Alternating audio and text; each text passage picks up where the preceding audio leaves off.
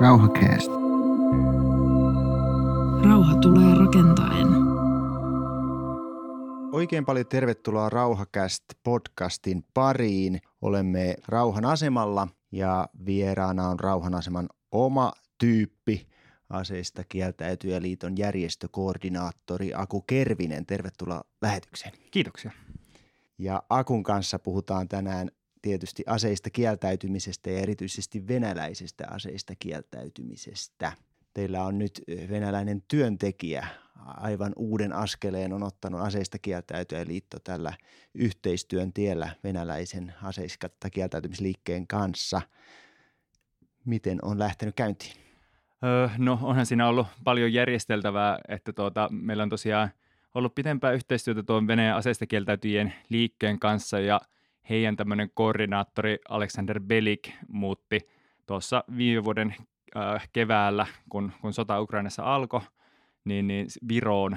Ja sitten ruvettiin, ruvettiin katselemaan yhteistyön mahdollisuuksia ja sitten kesällä tosiaan hän siirtyi, siirtyi ihan työntekijäksi meille. Ja pientä byrokratiaahan se on vaatinut äh, ensin Viron ja nyt Liettuan viranomaisten kanssa, kun hän on sinne siirtynyt, mutta, mutta se on ollut todella antoisaa meidän näkökulmasta, että on pystytty sillä tavalla – tukemaan, tukemaan Venäjän aseista kieltäytyjien liikettä ja hän on pystynyt ikään kuin täyspäiväisesti nyt sitten keskittymään, keskittymään mm, helpommista olosuhteista äh, käsin niin, niin tähän aseista kieltäytymisen tukemiseen Venäjällä. Ja hän nimenomaan työskentelee venäläisen aseista kieltäytymisen hyväksi, ei, ei tee siellä Liettuassa tai, tai Virossa tehnyt Joo. Viron ja mm. Liettuan rauhaliikkeen parissa työtä, vaan, vaan venäläistä aseista kieltäytymistä tuki. Joo, kyllä. Eli, eli tavallaan tekee sitä, sitä toimintaa, mitä on aikaisemmin jo aloittanut siellä Venäjällä. Itse en ole ihan varma, minkä verran hän on kerennyt sitten luoda yhteyksiä just näissä asuinmaissaan Baltiassa paikalliseen rauhanliikkeeseen. Myöskin hän on paljon kyllä, kyllä sitten kiertänyt puhumassa näistä aiheista, äh, aiheista muissakin Euroopan maissa ja esimerkiksi tämän Euroopan aseista kieltäytyjen yhteistyöjärjestön kautta niin, niin, niin kiertänyt kyllä, kyllä, että sikäli – sikäli on, on varmasti hyvin verkostoitunut sielläkin. Miten hänen otettiin vastaan Virossa ja, ja Liettuassa? Miksi hän siirtyi Virosta Liettuaan? Um, se varmaankin liittyy, liittyy ihan siihen, että missä, missä on mahdollisia muita, muita yhteistyökuvioita, että Liettuassahan toimii tällä hetkellä aika paljonkin venäläisiä ja myöskin valkovenäläisiä oppositioryhmiä – Vilnahan sijaitsee siinä ihan, ihan valko rajan kupeessa ja se on ehkä ollut sitten semmoinen, semmoinen ympäristö, missä on tällä hetkellä aika iso, iso venäläinen oppositio keskittymä. No ennen kuin kysyn, että mi, mitä, mitä kuuluu venäläisille aseista kieltäytyjille, niin, niin puhutaan tästä tiedosta, että kuinka vaikea on saada tietoa sieltä Venäjän asevelvollisuudesta, tästä kuinka Venäjällä aloitettiin se liikekannallepano, niin näistä, jotka kieltäytyi siitä, niin on, onko mitään tilastotietoa, numeroita ja jos on, niin voiko niihin luottaa?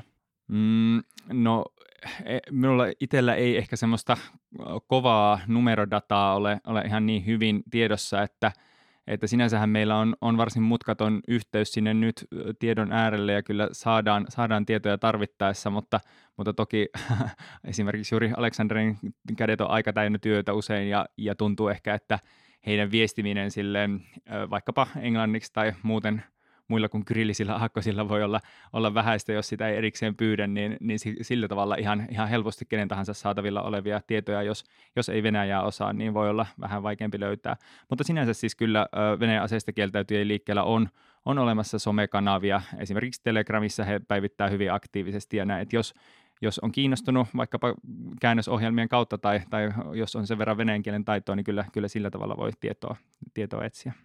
Mua kiinnostaisi esimerkiksi, että kuinka monta prosenttia Venäjän nuorista miehistä suorittaa asevelvollisuuden, ja mä en kerta kaikkiaan englanniksi tätä prosenttia löydä mistä.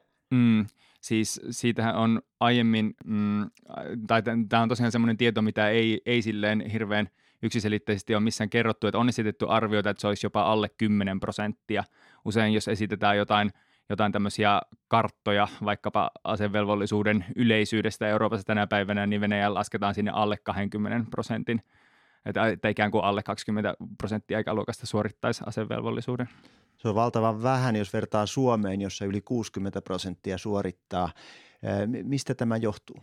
Mm, no se asevelvollisuussysteemi on siellä rakennettu sillä tavalla, että se on, se on tavallaan mahdollista välttää verrata helposti esimerkiksi terveydellisillä syillä tai yksinkertaisesti välttelemällä sitä kutsuntatilaisuutta – tai äh, asettelemalla opintonsa sillä tavalla, että, että kerkeää ohittaa sen iän, jos, jolloin se asevelvollisuus olisi pitänyt aloittaa ennen kuin opinnot ovat päättyneet, niin, niin, niin siellä on katsottu e-, ehkä, ehkä että äm, ei ole ollut tarvetta todellisuudessa velvoittaa ihan koko ikäluokkaa sinne palvelukseen ja, ja sen takia siihen ei ole puututtu kovemmalla kädellä, että iso osa porukasta pääsee, pääsee kyllä suorittamatta sitä. No onko tämä sota muuttanut sitä tilannetta? viime vuonna käsittääkseni kutsuntaprosessi meni melko, melko normaaliin tapaan, eli siellähän on kutsunnat yleensä huhtikuusta alkaen kesän ajan, ja liikekannatpano alkoi vasta syksyllä, joten se, se oli vielä tavallaan melko, melko normaali kesä. Nyt sitten viime syksynä toteutettiin tämä liikekannallepanon ensimmäinen kierros, ja äh, nyt se on, on jo päättynyt ennen vuodenvaihetta, eli eli nyt ei ole enää ikään kuin se aktiivinen liikennekannallepano menossa, joskin on lainsäädännöllisesti mahdollista, että se alkaa koska tahansa uudelleen, niin se onkin nyt kiinnostavaa nähdä, että minkälainen tästä kutsuntakierroksesta tulee. Et nythän sinne Venäjän äh, vaihtoehtoiseen palvelukseen, siviilipalvelukseen ei ole, ei ole liikekannallepanon aikana käytännössä päässyt, ja se todennäköisesti äh, nyt sitten jatkuu, jatkuu kun uudet äh, nuoret läht- tulee kutsuntaikään tässä huhtikuusta alkaen liikekannallepano koskee tietysti niitä, jotka on varusmiespalveluksen suorittaneet. Mitä tapahtuu venäläiselle nuorelle miehelle, joka on suorittanut asevelvollisuutensa ja, ja saa määräyksen mennä sotaan tai sai tuossa syksyllä liikekannallepanon aikana, niin mitä tapahtuu hänelle, jos hän kieltäytyy siitä? No siitä on, on määrätty vankeusrangaistuksia ja oikeusjuttuja on käyty. Tiedän itse kaksi tapausta, jossa – jossa tämä oikeudenkäynnissä syytettynä ollut, niin on, on jossain määrin voittanut. Eli eräs henkilö pystyi välttämään määräyksen armeijaan, ja vaikka olikin siellä, siellä reservissä ja häntä, häntä sinne koitettiin määrätä, ja toinen henkilö mm, pystyi saamaan itselleen määräyksen aseettomaan palvelukseen armeijaan, mutta nämä onnistumiset on siis todella harvinaisia siihen nähden, miten moni on koittanut kieltäytyä, eli, eli vankeuteen on useampi joutunut, ja lisäksi on raportoitu aika järkyttävistä tilanteista siellä rintaman läheisyydessä, eli, eli siellä itä, itäisessä Ukrainassa Venäjän miehittämällä alueella niin on sitten pidetty tämmöisissä täysin laittomissa vankiloissa ilman, ilman kunnollista oikeudenkäyntiä, niin, niin sitten paljon ihmisiä, jotka on kieltäytyneet siellä paikan päällä ää, asepalveluksesta. No, tämä aseista kieltäytyä liitolla työskentelevä Alexander Belik on siis juristi, niin millä tavalla hän auttaa näitä aseista kieltäytyjä Venäjällä? He järjestää tämmöistä ihan, ihan tuota henkilökohtaista neuvontaa tarvittaessa ja sitten pitävät ö, tämmöisiä yleisiä tiedotus videopuheluita esimerkiksi heidän Telegram-kanavallaan, niin on varsin säännöllisesti ja niillä onkin nyt sitten liikekannallepanon alkamisen jälkeen niin ollut todella paljon seuraajia, usein tuhansia seuraajia saattanut olla yhdellä tämmöisellä tiedotus uh, puhelulla. Eli siellä, siellä Alexander ja muut, muut sitten ehkä siellä Venäjällä toimivat vapaaehtoiset niin avaa mahdollisuuksia, miten voi välttää uh, sen kutsutuksi tulemisen sinne uh, armeijaan ja miten toimia parhaalla mahdollisella tavalla, jos, jos on jostain syystä sinne jo joutunut. Eli, eli hyvin laajalla, ja, laajalla tavalla antavat mm, tietoa erilaisista mahdollisuuksista. Nythän tilanne on ollut se, että, että äh, niin kuin paras vaihtoehto on ollut yrittää yksinkertaisesti välttää sen kutsun saaminen. Esimerkiksi jos he on esimerkiksi ohjeistaneet ihmisiä, jotka eivät halua joutua, joutua sinne rintamalle, niin olemaan avaamatta ovea, jos ovikello soi. Ihan, ihan siitä syystä, että siellä saattaa olla henkilö, joka on, on tuovassa käskyä astua armeijaan, niin, niin, niin ihan tämmöisiä käytännöllisiä vinkkejä, vinkkejä he kertoo kanavillaan. Entäs maasta poistuminen, onko se kuinka yleistä ja kuinka suositeltavaa ja kuinka mahdollista? Suo, lähdetään vaikka liikkeelle Suomesta, että e, e, Su- Suomi lopetti turistiviisumien myöntämisen venäläisille, niin pysäyttikö tämä asevelvollisuutta ja liikekannallepanoa välttelevien nuorten miesten pääsyn Suomeen? ei välttämättä kokonaan, mutta kyllähän se sitä vaikeutti. Eli nythän sitten Suomeen voi päästä kyllä muunlaisilla viisumeilla, esimerkiksi opiskelua tai työntekoa varten, mutta, mutta voi kuvitella, että se, semmoisen järjestäminen, sitä varten viisumin saaminen on, on huomattavasti hankalampaa kuin turistiksi tänne tuleminen. Että mm, monet sitten – vaikkapa läntisemmän Euroopan maat ei ole tämmöistä rajoitusta nyt ottaneet käyttöön, mutta tietysti kysymys kuuluu, että miten sinne pääsee, jos siinä välissä olevat maat, niin kuin Suomi ja Baltian maat ja Puola on, on maahantulon estäneet. Ja lentokoneet ei lennä Venäjän ja Euroopan välillä. Niin. Yksi lentokone lensi eilen ja se, se päätyi uutisiin. Se oli joku sairaala lentokone, ambulanssilentokone mutta, mutta muita lentoja ei ole. Eli, Aivan. Eli tota, Suomeen ei pääse turistiviisumilla, Viroon, Latviaan, Liettuaan ei pääse, niin, niin tota, onko se sitten Turkin ja Kazakstanin kautta vai mi, mitä kautta sieltä pääsee? Kyllä joo, sitten siellä on eteläisempiä naapureita Turkki, Kazakstan, Armenia, Georgia, minne edelleen pääsee. Se, se, on, se on toki monelle vaihtoehto, mutta, mutta helppo kuvitella, miltä se vaikuttaa se sinne asti – lähteminen vaikkapa Pietarista käsin, joka on tässä aivan, aivan Suomen tai Viron rajan tuntumassa ja jonka asukkaat joskus viittavat itse asiassa skandinaaveina, niin, niin, niin onhan se heille aivan eri asia lähteä, lähteä äh, vaikkapa äh, Keski-Aasian maiden kautta karkuun. Toki, toki jos hätä on kova, niin sekin varmasti onnistuu, mutta, mutta kyllä se kynnys on ihan eri luokkaa etäisyydet on, on kovat. Yle haastatteli erästä aseista kieltäytyjä, venäläistä aseista kieltäytyjä Turkissa ja, ja hän, hän pyyteli vähän anteeksi sitä, ettei jäänyt sinne protestoimaan, mutta, mutta selitti sen näin, että ei hänestä ole mitään hyötyä siellä vankilassa tai tapettuna. Hän todella pelkäs tulevansa tapetuksi, jos, jos protestoi ja jos kieltäytyy Venäjällä. On, onko todella niin, että nämä venäläiset aseista kieltäytyjät saavat pelätä henkensä puolesta? Kyllä, varsinkin uskoisin, että näissä, näissä epävirallisemmissa ö, olosuhteissa, missä heitä on just pidetty siellä rintaman läheisyydessä, niin se on ihan aito, aito huolenaihe siellä.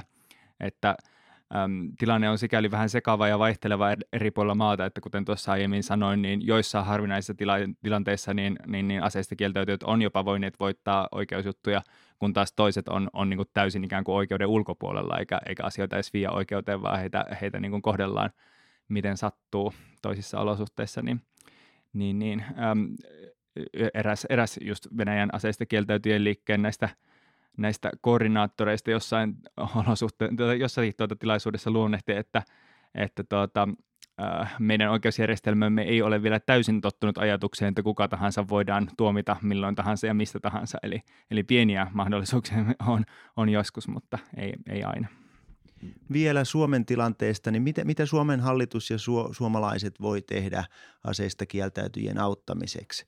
Tässähän luulisi, että vallitsee aikamoinen yhteisymmärrys, että he ovat sankareita ja tekevät oikean ratkaisun ja, ja tota, varmasti on paljon suomalaisia, jotka heitä haluaisivat tukea. Niin millä tavalla heitä voisi tukea? Niin, mm, no yksi, yksi asia, miten heitä, heitä voi tukea on, on meidän kauttamme, eli me järjestettiin syksyllä tämmöinen pienkeräys just tätä Alexander Belikin projektia varten, että hän pystyy jatkamaan, jatkamaan toimintaansa ja, ja, ja hankkimaan, hankkimaan erilaisia resursseja Venäjän aseista kieltäytyjä varten, niin, niin, niin tuota, järjestettiin pienkeräys sitä varten ja tässä piakkoin ollaan aloittamassa uusi, eli tämmöinen ihan rahallinen tukeminen on mahdollista. Sitten mitä toivoisi tälleen poli- poliittisesti koko Suomen valtion tekevän, niin – niin, niin kyllähän se olisi, olisi hienoa, jos meiltä tulisi suorasanainen äh, viesti siitä, että, että Suomi ottaa vastaan äh, tänne pakenevat venäläiset aseista kieltäytyjät.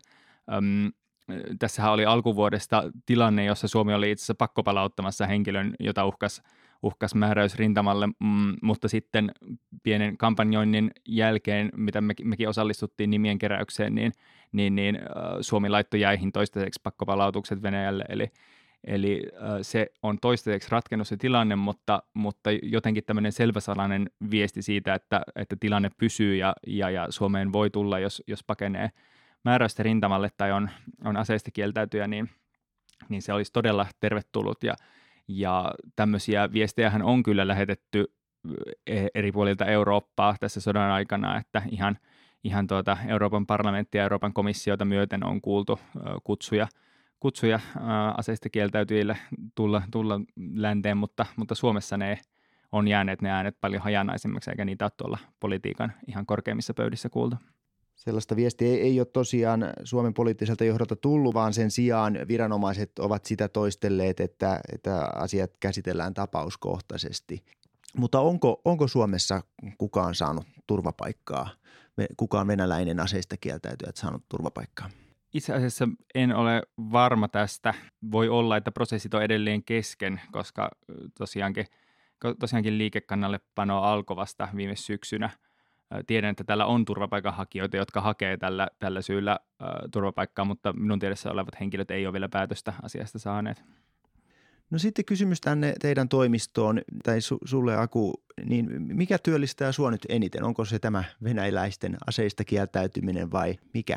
Ää, no sekin jonkin verran, jonkin verran vaatii työtä, että, että kyllä äm, tämä projekti, tämä yhteistyökuvio tällä hetkellä on, mikä, mitä me tehdään Venäjän aseista kieltäytyjen kanssa, niin on, on iso, on iso homma meille ää, toimistolla, mutta, mutta kyllä ihan meidän perustoiminta Suomessa on, on kanssa, kanssa ihan, ihan meneillään tässä, että – ihan tavalliset järjestötoimintaan kuuluvat asiat ja, ja, ja Suomen aseista kieltäytyjen neuvonta, niin, niin kuitenkin sitten muodostaa ehkä sen pääosan. Ja mitä kuuluu suomalaisille aseista kieltäytyjille tänä päivänä? Minkälaisten ongelmien kanssa he teidän puoleen kääntyvät? Joo, no äm, nyt viimeisen vuoden aikana on ollut paljon uutisiakin tästä reservin kieltäytyjien suuresta määrästä ja heillä on ollut paljon kysymyksiä – ja, ja, ja se on näkynyt tosi paljon meidän neuvonnassa. Sitten meillä on totta kai aina, aina ä, totaalikieltäytyjiä, jotka tarvitsee prosessissaan apua. Ä, eli, eli he on pieni, pienempi ryhmä, mutta, mutta sitten toki me yritetään heidät kaikki tavoittaa ja, ja, ja tarjota tukea ja siitä se, se vaatii jonkin verran aina meidän resursseja. Ja sitten ä, siviilipalvelustaan suorittavat, mm, he voi toki olla – monesti, jos vaikka palveluspaikalla on, on ongelmia, niin myöskin sinne siviilipalveluskeskukselle yhteydessä ja sen takia he, he aina ihan niin paljon tarvitse meidän, meidän tukea, mutta joskus heistä tuntuu, että sieltä saatava tuki ei ole, ei ole riittävää tai, tai oikea-aikaista tai näin, näin poispäin ja sitten he, he tuota, kääntyy kyllä myöskin meidän puoleen. Puhutaan pari sanaa totaalikieltäytymisestä. Sivarikeskukselta saamieni tilastojen perusteella heitä on 30-50 vuosittain, poikkeuksena 2019, jolloin heitä oli tuplasti enemmän. Millä perusteella nuoret suomalaiset miehet kieltäytyvät suorittamasta siviilipalvelusta Suomessa?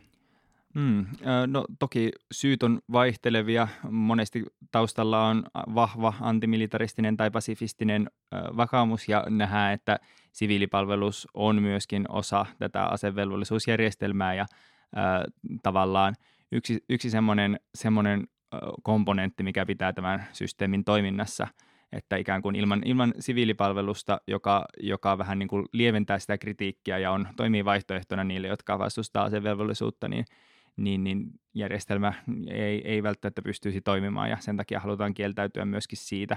Mm, jotkut vastustaa myöskin, myöskin sitä vaikutusvaltaa, mikä joillakin sotilaallisilla tahoilla on siviilipalvelukseen, niin kuin, niin kuin äh, erilaiset sotilasjäsenet äh, erilaisissa ry- työryhmissä ja komiteoissa, jotka, jotka äh, päättää siviilipalvelukseen liittyvistä asioista. Sitten ehkä semmoinen kasvava trendi on ollut, ollut tämän asevelvollisuuden sukupuolisyrjinnän vastustaminen, eli, eli nähdään, että tämmöinen järjestelmä, joka kohtelee sukupuolia eri tavalla, niin on, on, on vastustamisen arvoinen ja ei, ei pidetä sitä järjestelmää lainkaan oikeutettuna, kun se asettaa ä, nuoret kansalaiset niin erilaiseen, eriarvoiseen asemaan. Nämä on ehkä ne keskeisimmät. Ja mitä tapahtui vuonna 2019, kun totaalikieltäytyjen määrä tuplaantui? Mm siinähän oli kysymys siitä, kun Jehovan todistajien vapautuslaki kumottiin. Eli Jehovan todistajat oli jo useamman vuosikymmenen ajan pystyneet tietyin ehdoin saamaan vapautuksen kokonaan, kokonaan asevelvollisuudesta ja ja, ja sitten Helsingin hovioikeus totesi 2018, että tämä järjestely oli, oli muita aseista kieltäytyjiä kohtaan syrjivä ja sen takia jätti tuomitsematta yhden totaalikieltäytyjän – vankeusrangaistukseen normaalin tapaan. Ja tämä aiheutti tilanteen, jossa sitten kymmenet muutkin totaalikieltäytyjät pystyi selviämään ilman, ilman vankeusrangaistusta ja, ja, ja tähän sitten tarttui todella moni, moni lyhyen ajan sisään, eli sen takia lyhyessä ajassa niin totaalikieltäytyjien määrä nousi, nousi rajusti. Sittenhän tämä, tämä mahdollisuus on tukittu poistamalla tämä, tämä vapautus myöskin Jehovan todistajilta, eli, eli toimittiin täysin päinvastoin kuin YK ihmisoikeuselimet olivat Suomea kehottaneet aiemmin, aiemmin kun ne olivat kehottaneet laajentamaan tämän Jehovan todistajien vapautuksen myöskin muihin aseista kieltäytyjiin. Ja sä puhuit vankeusrangaistuksesta, mutta eikö nykyisin kyseessä ole pantarangaistus? No joo, se, se on se pantarangaistus, eli, eli tuota, äh, se on, se, on niin kuin se tapa, millä vankeus nykyään, nykyään toteutetaan. Eli se on yksi tapa suorittaa tämä vankeusrangaistus vangittuna ikään kuin kotiinsa niiden tiettyjen, tiettyjen sovittujen menojen, menojen sisällä on mahdollista ainoastaan liikkua. Eli pieni, pieni määrä suomalaisia totaalikieltäytyjiä edelleen suorittaa sen vankeudessa jo ehkä osa siksi, että, että mieluummin tekevät niin ja osa siksi että mahdollisesti, että heitä ei, heitä ei suo, tuota, olla, olla hyväksytty sinne, sinne valvontarangaistuksen piiriin, mutta, mutta pääsääntöisestihän se tosiaan on nykyään se valvontarangaistus.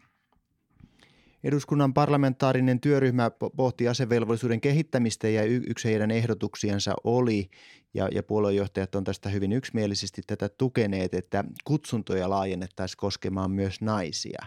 Mitä mieltä aseista kieltäytyjä on tästä? Hmm.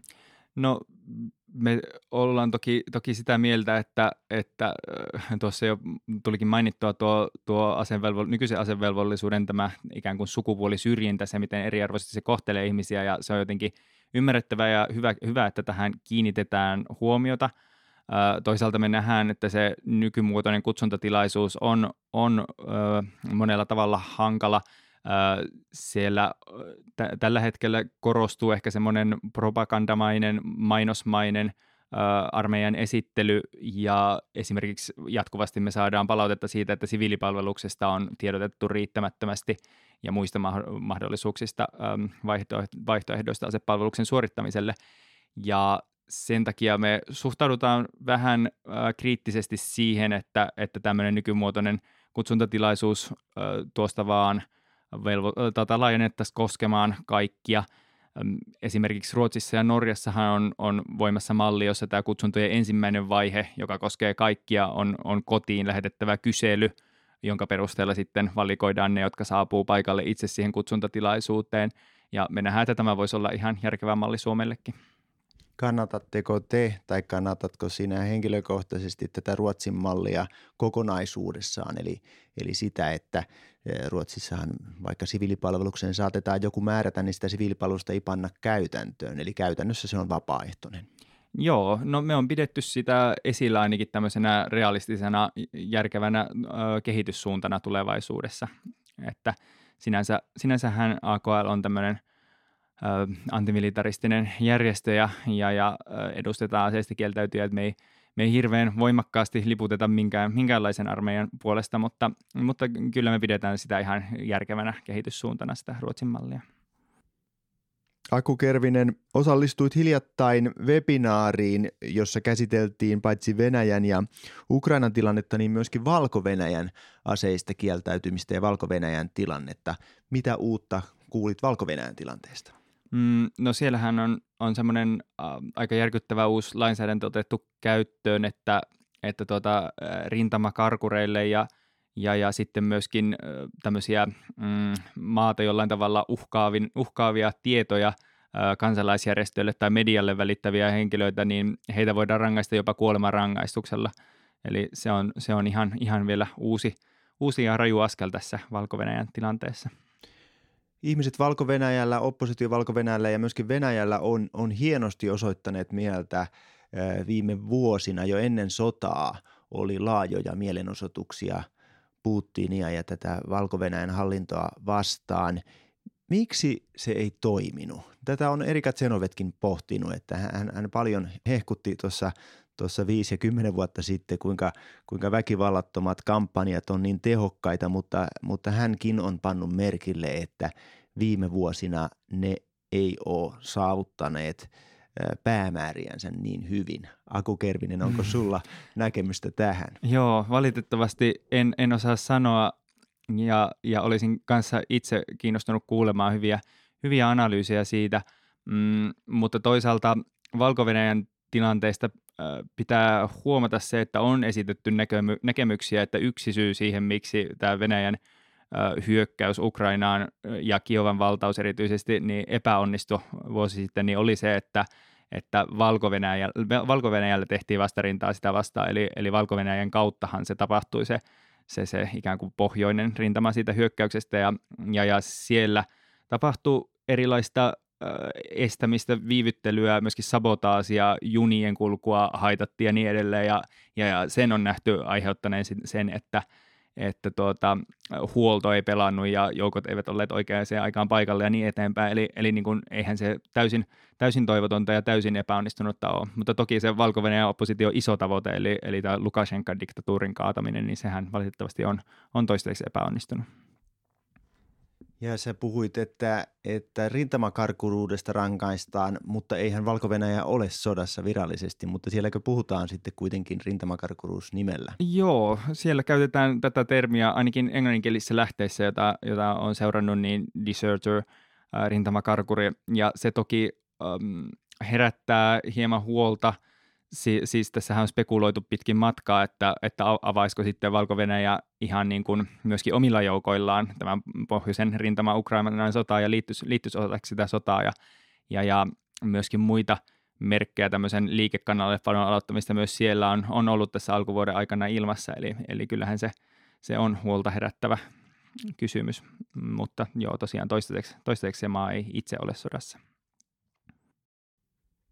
No, palataan vielä tähän lopuksi Suomeen, niin Suomi on nyt, nyt liittymässä NATOon, niin miten näet, että NATO-jäsenyys vaikuttaa Suomen asevelvollisuusjärjestelmään? Niin, joskus tämän vuosituhannen alussa käsittääkseni NATO melko suorasanaisesti suositteli tämmöisestä melko yleisestä asevelvollisuudesta, mikä Suomessakin on käytössä, käytössä ainakin miehille yleisestä, niin – niin, niin luopumista, siirtymistä valikoivampaan malliin ja ehkä ammattiarmeijaankin. Ähm, sitten ilmeisesti tämä, tämä linja on jonkin verran muuttunut jo vuodesta 2014 lähtien, jolloin Ukrainan sota todellakin alkoi alko jo siellä Krimin valtauksella, ja, ja Natossakin on, on jälleen sitten ehkä, ehkä pidetty tärkeämpänä äh, isompia – isompia asevoimia, joten, joten ihan suoraa vaikutusta tällä ei ole, mutta toki se kyllä on aika selvää, että kovin monella NATO-maalla ei ole, ei ole tämän kaltaista asevelvollisuusmallia kuin Suomella, ja, ja, ja no, aseista liitossa me on suhtauduttu näistä ihan omista perusarvolähtökohdistamme kriittisesti Suomen NATO-jäsenyyttä kohtaan, mutta, mutta jos nyt käy niin, että se toteutuu, ja se näyttää olevan tosiaan ainakin suomalaisten iso enemmistön tahto, niin niin, niin miksipä sitten ei otettaisi siitä niitä hyviä, hyviä puolia ja hyviä esimerkkejä käyttöön ja, ja, ja muutettaisiin Suomenkin asevelvollisuutta tämmöisen yleisen NATO-esimerkin mukaiseen suuntaan. Suurimmassa osassa e- Euroopan NATO-maita ja Euroopan maita yleensäkin niin on ammattiarmeija. Norjassa ja Tanskassa sitten tämmöinen, tämmöinen valikoiva asevelvollisuus. Me istutaan täällä Aku Kervisen kanssa Rauhan aseman kirjastossa ja Akun takana on Rauha Ukrainaan kyltti, oikein upea, tietysti keltasininen kyltti aurinkokukkineen ja, ja sloganeineen – Täällä Helsingissä ja Tampereella ja eri puolilla Suomea oli tässä, kun sodan intensifioitumisesta tuli kuluneeksi vuosi rauhanjärjestöjen järjestämiä mielenosoituksia. Miten ne sujuivat? Omasta mielestäni oikein hyvin ja olin iloinen, että ne myöskin vetivät paikalle väkeä. Eli, eli täällä Helsingissä oli ilmeisesti yli tuhat henkeä marssilla tuonne Tehtaan kadulle Venäjän suurlähetysten eteen. Tampereella meitä oli, itse siis asun Tampereella ja osallistuin Tampereen – mielenosoitukseen. Meitä oli satakunta ihmistä ja, ja kuulemani mukaan Joensuussakin oli, oli jopa pari sataa henkeä liikkeellä. Eli nämä nyt on ihan, ihan hyviä osallistujamääriä äm, suomalaisissa äh, rauhan liikkeen mielenosoituksissa ja toki silloin vuosi sitten, kun tämä, tämä laajamittainen hyökkäys Ukrainaan alkoi, niin oli vieläkin, vieläkin suurempia mielenosoituksia, mutta, mutta kyllä tämä vuosipäiväkin huomattiin. Järjestökoordinaattori Aku Kervinen, oikein paljon kiitoksia, että tulit Rauhakästin haastateltavaksi. Joo, kiitoksia haastattelusta. Oli mukavaa.